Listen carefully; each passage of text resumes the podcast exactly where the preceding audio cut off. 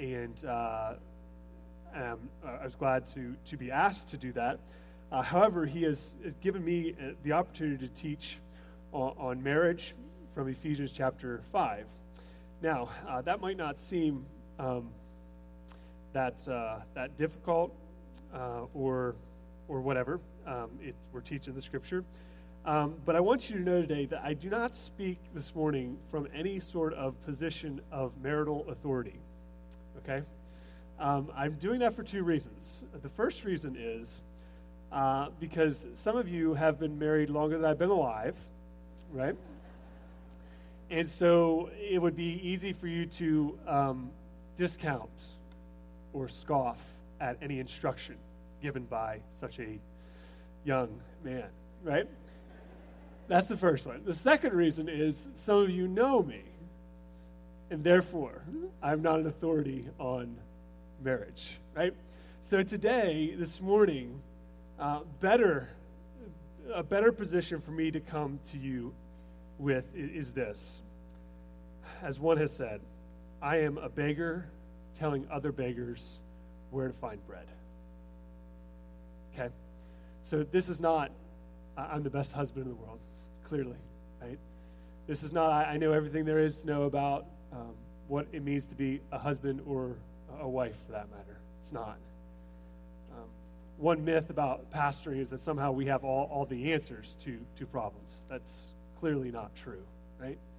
And so this morning, truly, we come together as fellow travelers, uh, looking to the book, the book, for answers, for direction. So I don't speak today on any sense of marital authority, but I speak from the one sole source of authority upon which we stand for all of life, all of practice, all of marriage, for a husband, for a wife, for any of us. It is the Scriptures. And so today we lean into the Scriptures, we, we put our ear up to, to the Word of God and ask God to speak and for us to listen. And so before we get started, would you do that? Would you lean in to the Lord this morning and ask Him to speak to you? God, we're asking for that. Uh, no one here is an authority. Every marriage is different. Every man is different. Every every wife is different. Every every everyone is different. So there there's some common things, yes, but Father, marriage isn't easy, and we know that. And yet, Father, we we want to we want to learn today. We want to hear from your word today. And help us to listen.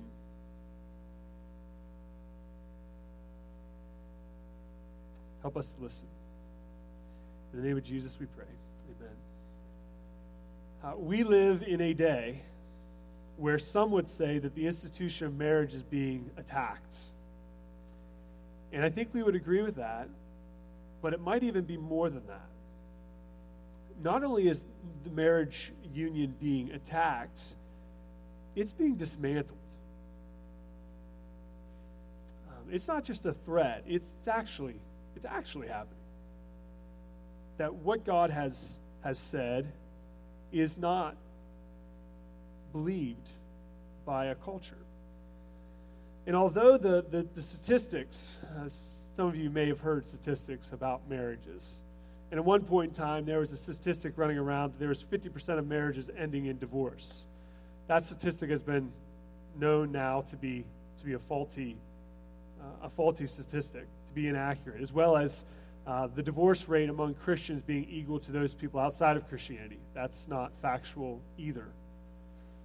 However, we do know um, that it's a real deal, isn't it? We do know that the divorces are real. We do know that, that marriages are in trouble.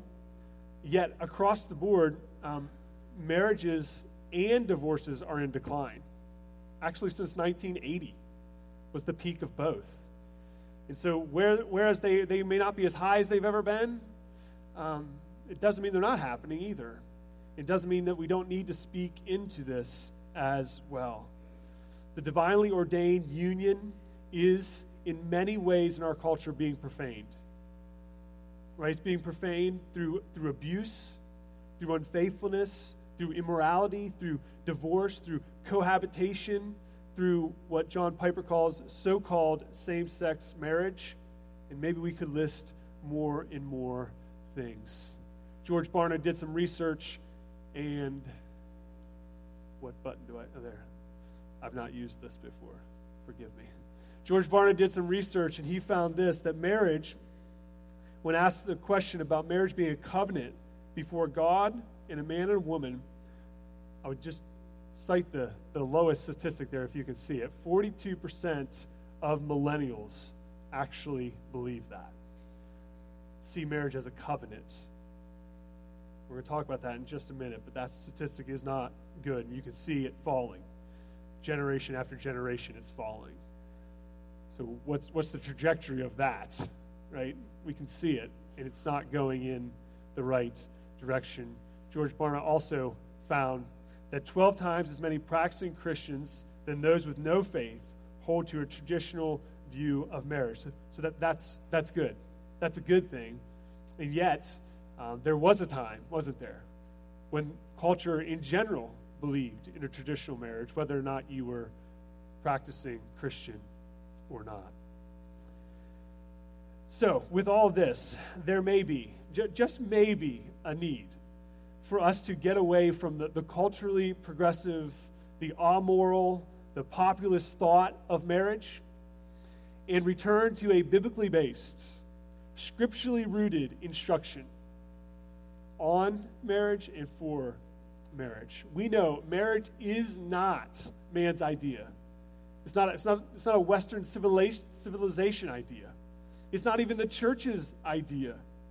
Marriage actually is God's idea. It's His design, and it's His definition. Just a few moments ago, we read from Ephesians chapter five, and we read verse thirty-two. And in verse thirty-two, the Apostle Paul says this, "This mystery is profound, and I am saying that it refers to Christ and the church."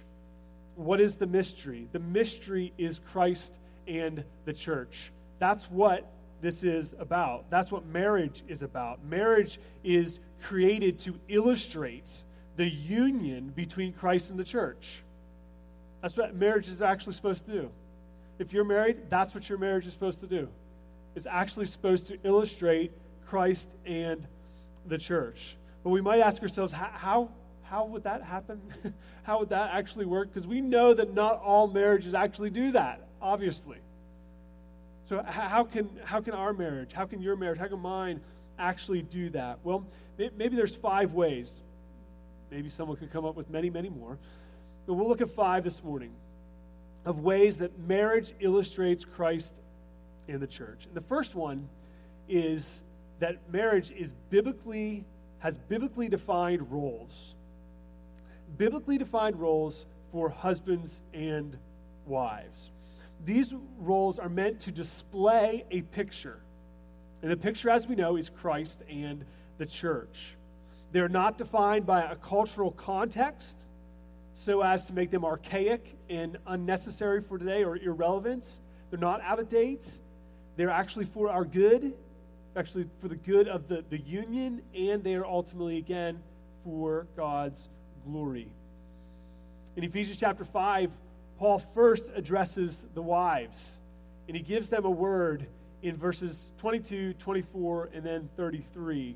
We'll read the first two of those verses. It says this, "Wives, submit to your own husbands as to the Lord. Now as the church submits to Christ, so also wives should submit in everything to their husbands." John Piper wrote a book called um, This Momentary Marriage.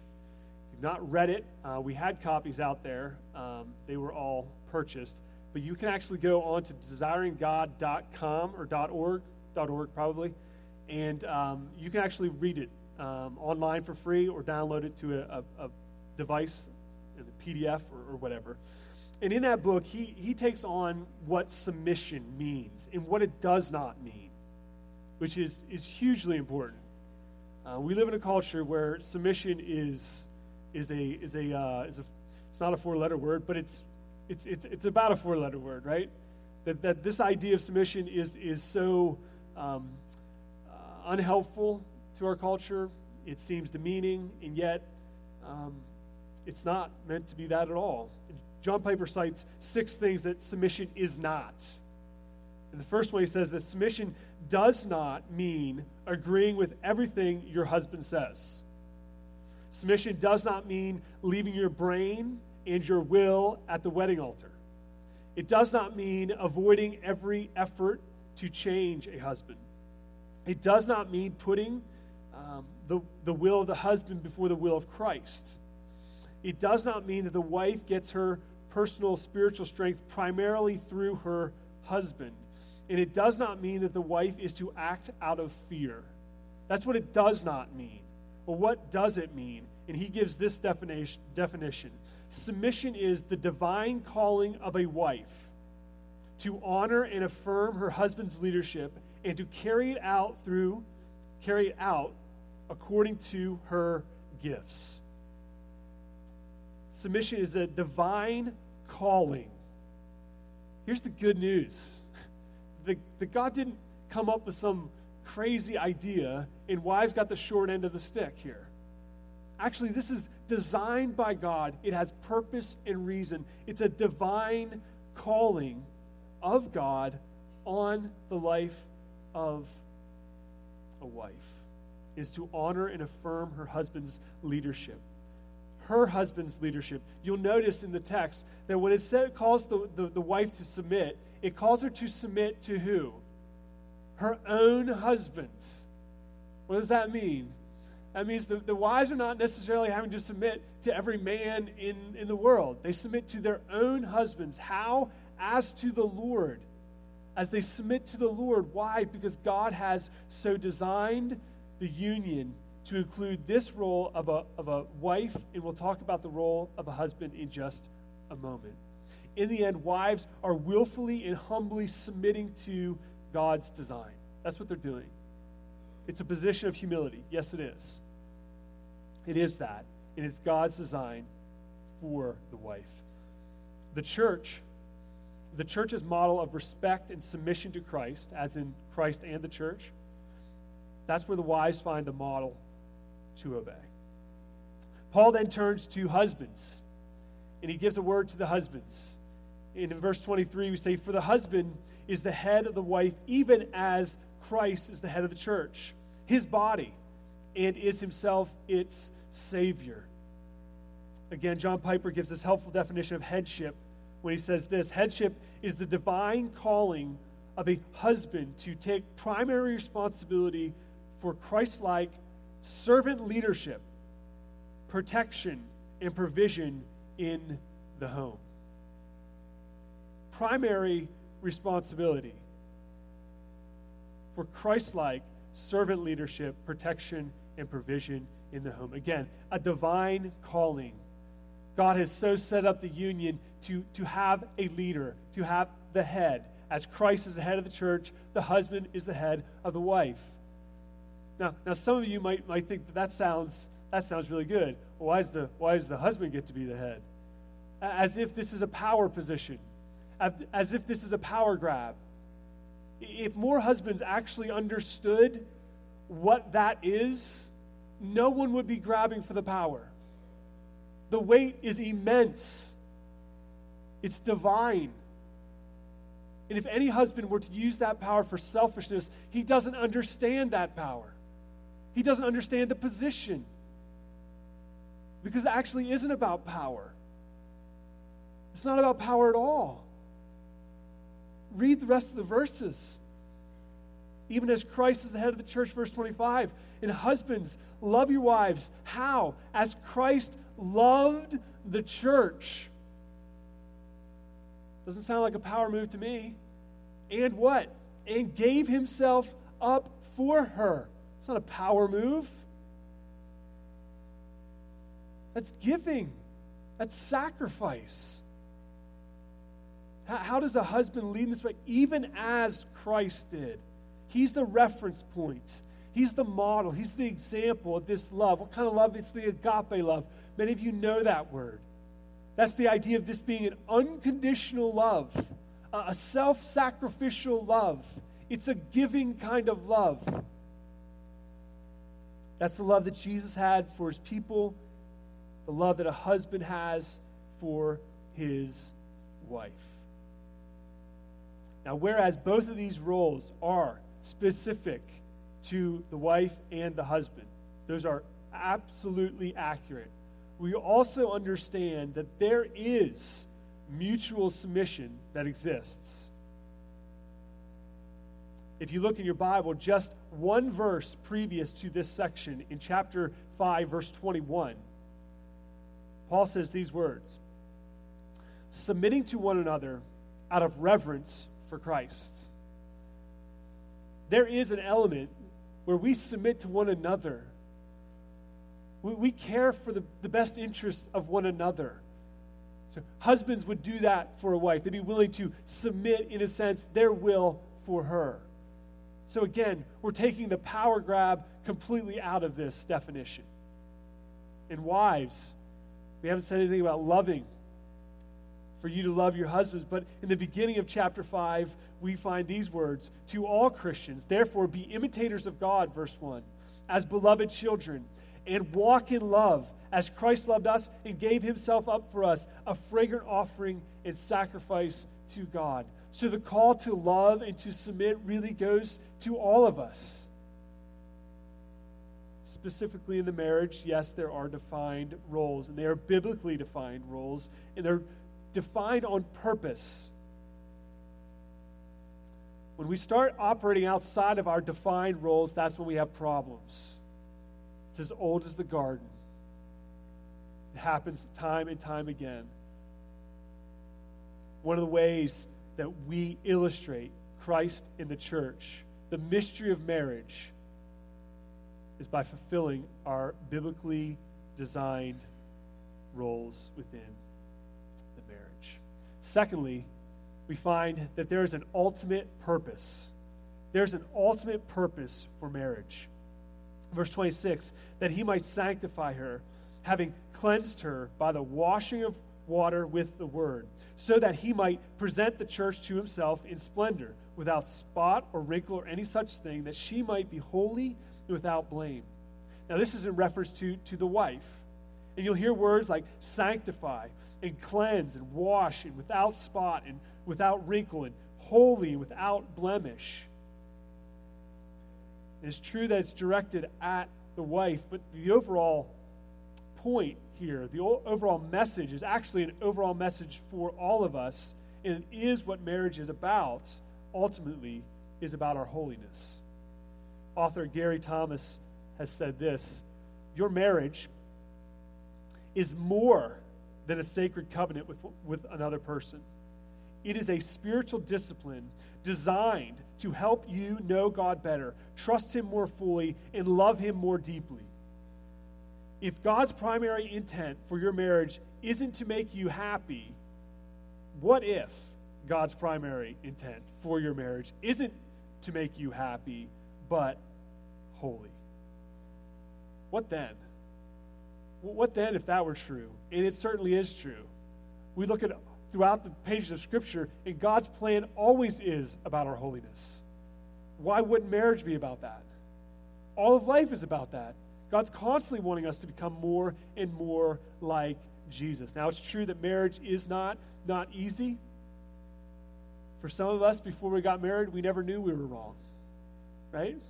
You, you know, you never, no one ever told you you were wrong until you got married. And then all of a sudden you find out that you're wrong a lot, aren't you? Right? What's that do? What does that do to us? Some of us, it, it makes us dig in a little bit. I'm not wrong that much. Or we actually eat a little bit of, uh, of humble pie, we recognize that may, maybe I'm not as good as I think I am. Maybe I'm not as right as I think I am. Maybe I'm actually being made more like Jesus by my spouse. Imagine that. Imagine that God has, has placed you in a relationship to help you grow to know him better. Imagine that. You don't have to imagine it. That's exactly what he is doing. Marriage is for our good, our sanctification, our holiness, becoming more like Jesus, and again, ultimately, his glory.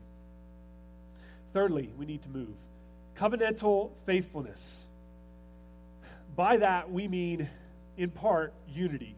In verses twenty-nine through thirty-one, it says this, "For no one ever hated his own flesh, but nourishes it, cherishes it, just as Christ does the church, because we are members of his body. Therefore, a man shall leave his father and his mother, hold fast his wife, and the two shall become one flesh. There's unity here. There's unity in marriage. How, how is there unity? Well, he, here's a, an illustration. How is there unity in the Godhead? Father, Son, and Holy Spirit. Three persons, right?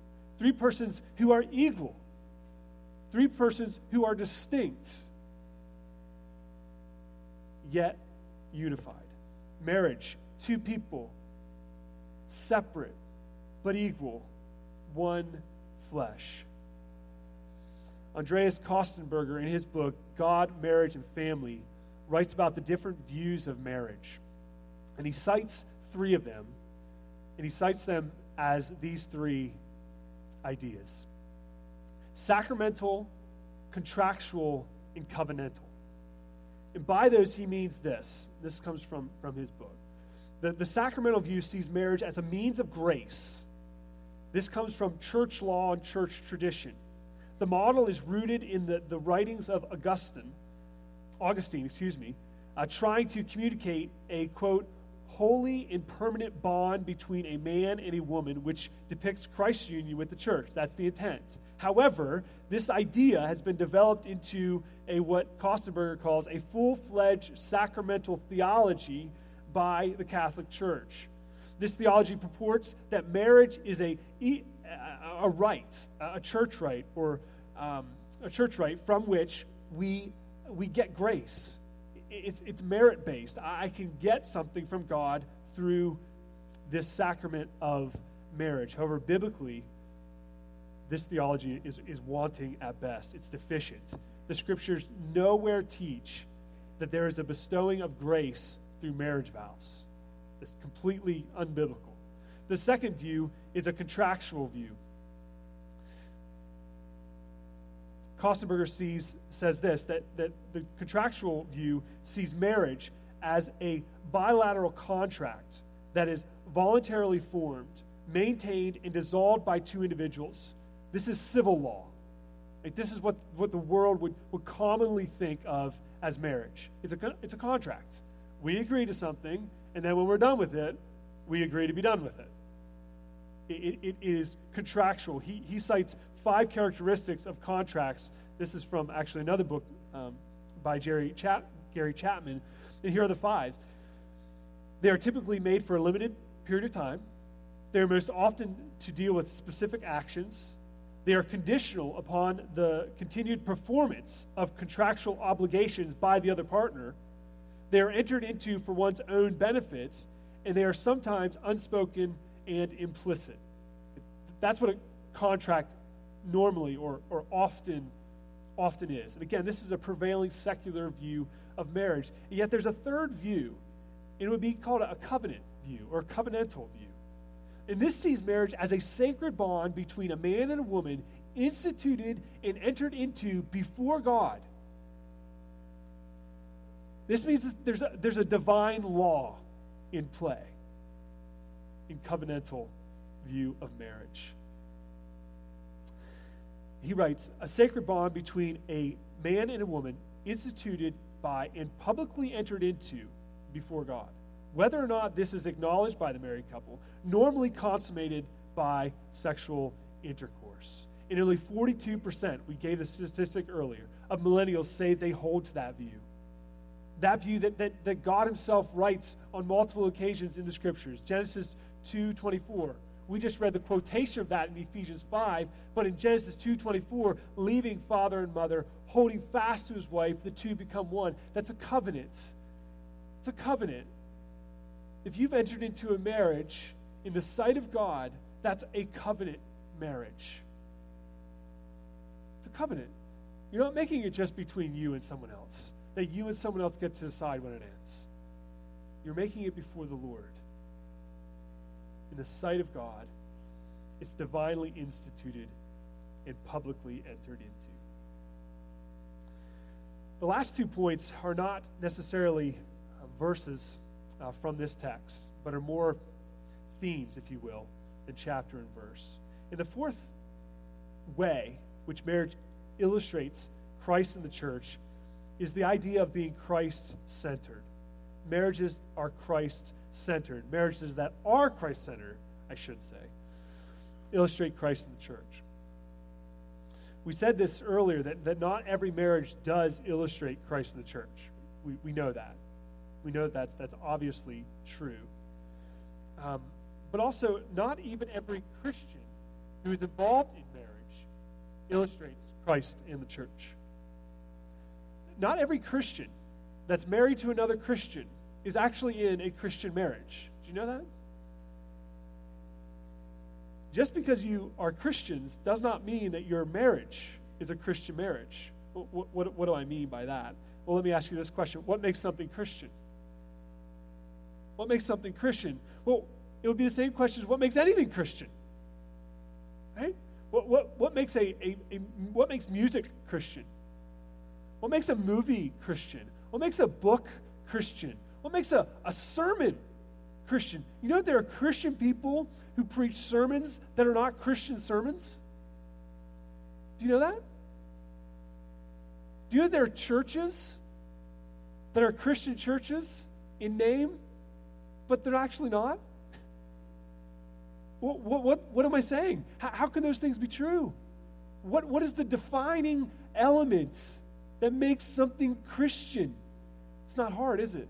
It's Christ. You, you can preach the Bible and never preach Christ. That's not a Christian message. There are people who, who preach the Bible for, for morals or for good stories to tell our kids or manipulate actions. That's not a Christian message. If the message does not include Jesus, it is not Christian. And so if a marriage is not centered on Jesus and his work, it is not Christian. It's true. The way we illustrate Christ in the church is by having a marriage centered on Jesus. That's what marriage is ultimately about. Your marriage, any marriage, does exist to point people to Jesus. Marriages can do it. They can do it by centering their relationship on Jesus. And what does that mean? What, what does it mean to be centered on Jesus? That sounds maybe obvious to some, or maybe some of us would say, I'm Christ-centered, cross-driven, I'm a what, whatever you, words you want to use, but how do how, how does my life look if I'm actually centered on Jesus? What we mean is this, is that your life is built around him. That literally, he's the center. Your life revolves around him. You know, your life can revolve about many other things. One writer would call those functional centers. Idols. Idols that, that, that take over our life, and our life is, is oriented around those things. It's idolatry. And some marriages can, be, can move into idolatry, where it's centered around the wife, or it's centered around the husband, or it's centered around finances, or it's centered around the kids. That's not Christ-centered. That's an idolatrous marriage. To be Christ-centered is that your life and your relationship revolves around Jesus. It means he determines and defines the marriage. It means he determines and defines your choices and your goals. A Christ-centered marriage is radically changed by what it pursues, how it measures success. You see, left to our own, left to our own, our, our functional center for, for most of us, it's ourselves. I want marriage to be about me. I want my needs to be fulfilled. I want to be pleased. I want things to work out the way I want them to. Friend, that is not a Christ-centered marriage. It's a self-centered marriage. One writer says this, our sin supplants sacrifice with selfishness in our marriages. If we want to experience marriage as God created it to be, a reflection of his sacrificial love and leadership of the church, we have got to keep him at the center of our marriages. Your spouse isn't your Savior, Jesus is. Live that truth, and your marriage will, will likely, will more likely thrive. Fourthly, we'll move quickly through this. Grace-based. Grace-based. What does it mean to have a grace-based marriage? I'm using grace-based as as in reference to versus merit-based, where um, a husband does what he does if the wife does what she does. If you do you what you're supposed to do, I'll do what I'm supposed to do. If you don't, I won't. That's not grace, that's merit. That's giving. It's not giving, it's earning. In his book, um, uh, Love and Respect, some of you may have heard of that book, there's an illustration that the writer gives, and he, he refers to it as the crazy cycle. And he says this, that, that if, if the husband does not get the love, or excuse me, the, the respect he thinks he deserves from his wife, then he will not give her the love that she deserves. And if she does not get the love that she deserves, she will not give him the respect that he deserves. And you can tell how this cycle will continue, right? It'll keep going. And the writer says that the, the, one of the, the cures to break that is he who is most mature moves first, right? Which is, is a good little jab at, at both parties, right? But what is missing in, in, in that cycle? Well, what is the missing component that both the husband and the wife are totally not in tune with? It's grace. It's saying that, that I will love you not because you deserve it, not because you respect me, as to the Lord, as Christ loved, not as my wife respects me, I love her. Wife, n- not because your, your husband loves you, because you're called to it. The grace is completely missing. It's not there. A grace-based marriage, a grace-fueled marriage, understands confession and repentance and forgiveness. Grace gives. Grace serves. Grace forgives. Grace believes. Grace believes the best. One bit of advice that we have tried to follow in our marriage is to believe the best about your spouse, that they're a good-willed person. I believe that with my whole heart, that my wife is a good-willed woman, that she wants the best for me. And there might be a moment in time where something happens, and you might think, man, that could be taken one of two ways. Benefit of the doubt, friend. Benefit of the doubt. Grace gives. If you don't know who this author is, his name is Bob Goff. I've not read a lot, but I've listened to a lot. And one of the things that he says is this: grace doesn't seem fair until you need it.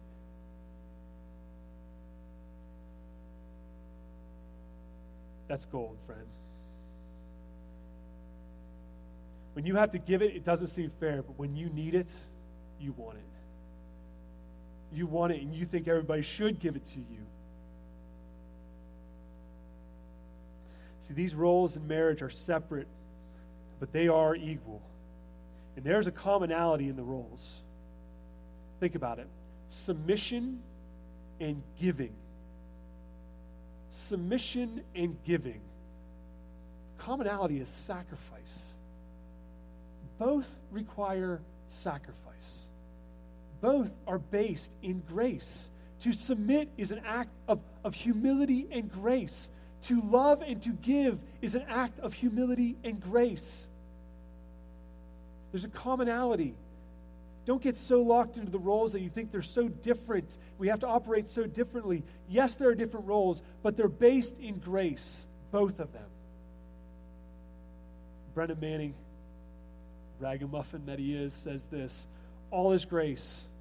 It is enough, and it is beautiful. Marriage isn't easy, right? We know that. We know that marriage isn't easy. If you've been married for any amount of time, you know it's not easy. But it's beautiful. It's purposeful. It's intentional. It's redemptive. And it's sanctifying. God created it. He designed it ultimately to point to Jesus. So our question is simply this: does your marriage illustrate Christ to the church? If you look at these five ways, does your marriage illustrate Christ and the church? And if not, why not? If we're just being straight honest with each other this morning, and hopefully we are, you might say, how could I actually ever do that? I know myself well enough. I'm, I'm pretty much a failure at a lot of things in my life, including being a husband, right? How could I actually do that? Right? It might work for a little bit, but man, ultimately, grace kind of wears wears out for me, right? Some of us might look like that, or or my spouse over over over warrants grace, right? Some of us might think think that too. Well, the truth is is that you're right. You can't do it, and that's actually a really good place to start. That you can't do it. That, that you can't illustrate Christ in the church on your own, and neither can you and your wife on your own. The answer to the question is that left to ourselves, we're selfish. Left to ourselves, we, we wouldn't do it. So what do we need? We need Jesus. Truly. We need his work on our behalf. We need somebody to do for us what, what we couldn't do for ourselves in order to provide us with a way to do what we're called to do. And that's exactly what Jesus did. So he just did for you what you couldn't do. He lived the perfect life, the holy life. He, he, he showed us the grace. He showed us what it means to submit and to love. And now, through him, we can. Ephesians twelve, fix our eyes on Jesus. Sinclair Ferguson tells us this, that it's the key to the whole thing. He means all of life. This morning, we mean marriage. The key to the whole marriage is fix our eyes on Jesus. You see, without the work of Jesus, you and I don't have a chance. We wouldn't understand. We wouldn't understand. If you didn't understand the gospel, you wouldn't understand the roles. So those people who don't know Jesus, they wouldn't understand these roles. They have no, they have no paradigm for it. That's not being rude. That's being that they don't understand it yet. And you wouldn't understand it either without Jesus. And you wouldn't care. I wouldn't care. You wouldn't care. If, if you didn't know the work of Jesus, you wouldn't care if your marriage was honoring God or not. And only because of the work of Jesus can we know what God has called us to, care about it, and be empowered to do it. If you don't know the work of Jesus this morning, then there's not a chance your marriage is going to illustrate Christ in the church, which means your marriage is never going to be what God wants it to be. That's the bad news. The good news is it doesn't have to stay that way. That Jesus, in great love for you, came and died for your sins, providing you with a way for you to be empowered to live the life that God has called you into. He makes it available through repentance and faith in himself. Christians, the world learns what the gospel is like through our lives and through our marriages. Do you know that there are some who scoff Christianity, scoff even the existence of God because of failures in the church and in Christians, who, who say one thing about claiming the name of Jesus but live nothing like that? Actually live the opposite of what even the world thinks Christ was about. In some ways, our best apologetic for the unbelieving world is our lives surrendered to radical obedience to Jesus. In marriage, that looks like this: fulfilling your biblical defined roles, seeking, pursuing holiness, remaining covenantally faithful to your spouse, centering your marriage on Jesus, and being fueled by, based in grace. May God help us. Father, our desire is that our marriages may honor you. That's a desire of our heart. And by grace, God, um, we pray that you would help us to do just that. We need you. I need you. No one's perfect here. Everybody's marriage needs work. God, this is the place where we can admit that. We commit that, that we're, we're sinners, we're failures, we've struggled, we haven't always honored you. Our marriages aren't always centered on Jesus. And so, Father, even this morning,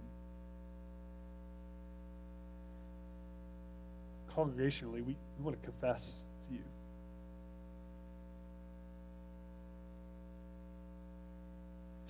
Even as we sit here, God, I, I might even, God, I would ask that if there's some who need to confess of, of, of sin in their marriage, that they would do that even now.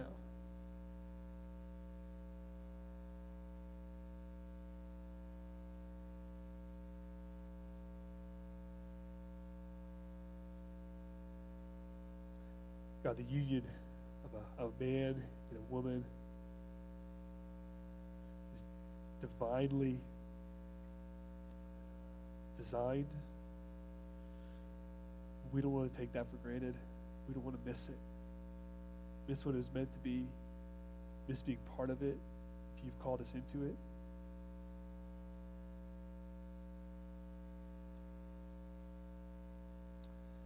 Father, may you be glorified in our church, in our marriages.